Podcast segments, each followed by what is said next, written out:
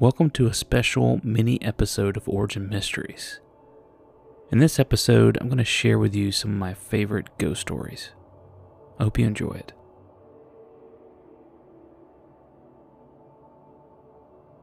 At midnight in 1976, two 17 year old boys were setting up their local graveyard in order to scare a few of their friends. Sharon's Church is located right off of Highway 178 in Anderson, South Carolina. Behind the church lies the graveyard.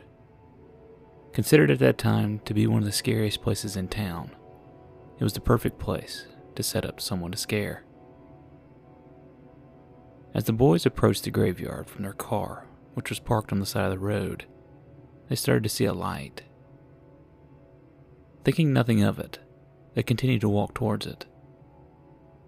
As they got closer, they could tell something was off.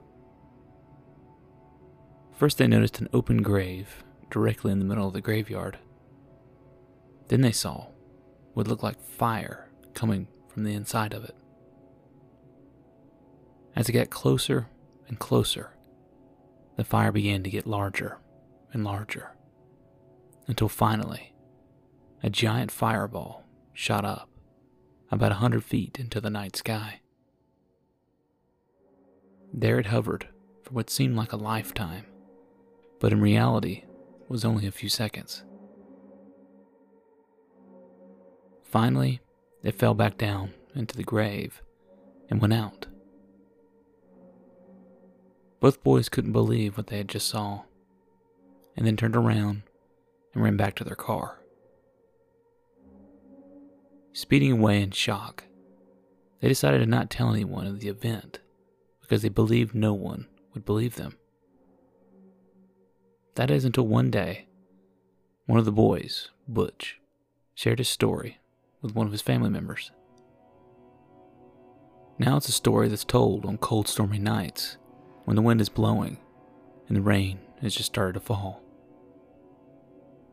I've heard this story firsthand many times throughout the years because my father was one of these boys who experienced the event.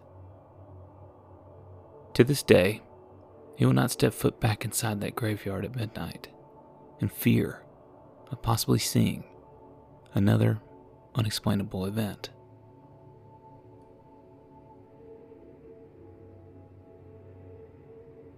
Another story that my father liked to tell us was about the time he and five of his friends decided to visit an abandoned house around midnight. Oddly enough, this abandoned house is less than two miles from Sharon's church, where he saw the fireball. Two girls were killed one night in the second story of the house by some man who wore a white t shirt and blue jeans. Everything seemed normal as they all started inside the house. The first thing they saw was a staircase that led to the room where the girls were killed. When my father and his friends reached that room, they heard a loud noise. In a panic, everyone ran out, knocking my father down the stairs. He eventually was able to recover and walked out of the house, telling everyone that it was nothing and no one was inside. Realizing no one was chasing them, they all had a good laugh about it and started to get back into their car. At that time, my father was driving a 1968 Ford X police car, which had a spotlight on the driver's door. As he started to pull off, away from the house, he decided to flash his light up into the room where they heard the noise. To his horror, there stood a man covered in blood with a white t shirt and blue jeans. Now, you would think that my father at this time would have learned his lesson and stopped trying to scare people in graveyards. But that wasn't the case. Another story he likes to share possibly could be more horrifying. At another church called 3 and 20 Church, him and that same other boy, his cousin, were there rigging up the graveyard once again in order to scare some of their friends. This time they went all out and tried to rig a flashlight in order to make it look like one of the tombstones was on fire. So, as you can imagine, it took them a little bit to rig this tombstone. And then they sat out in the woods and waited for their friends to come to scare them. And as they sat there, they started to hear something. It started out quietly and then got louder. Help me. My father was the first one to hear it. He immediately turned to his cousin and said, Did you hear that? Of course, he thought he was trying to scare him. And then they both heard it. Help me. Somebody please help me.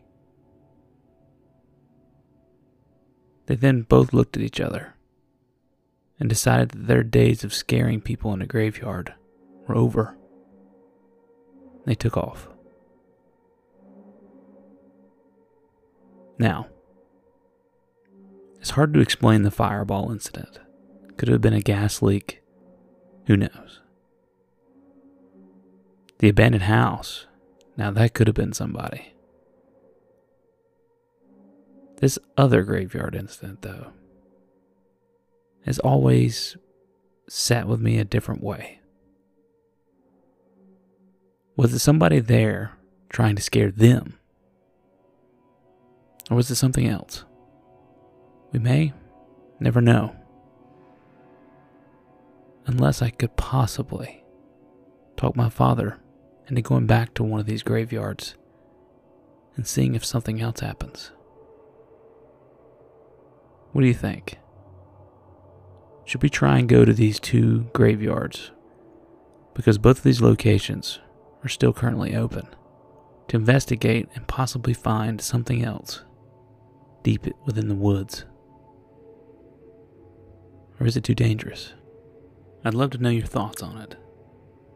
So make sure you're following us on Instagram at Origin Mysteries.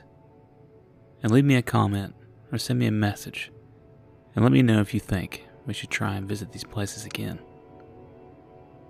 If enough people do it, I may can convince them to actually do it. But there's no promises.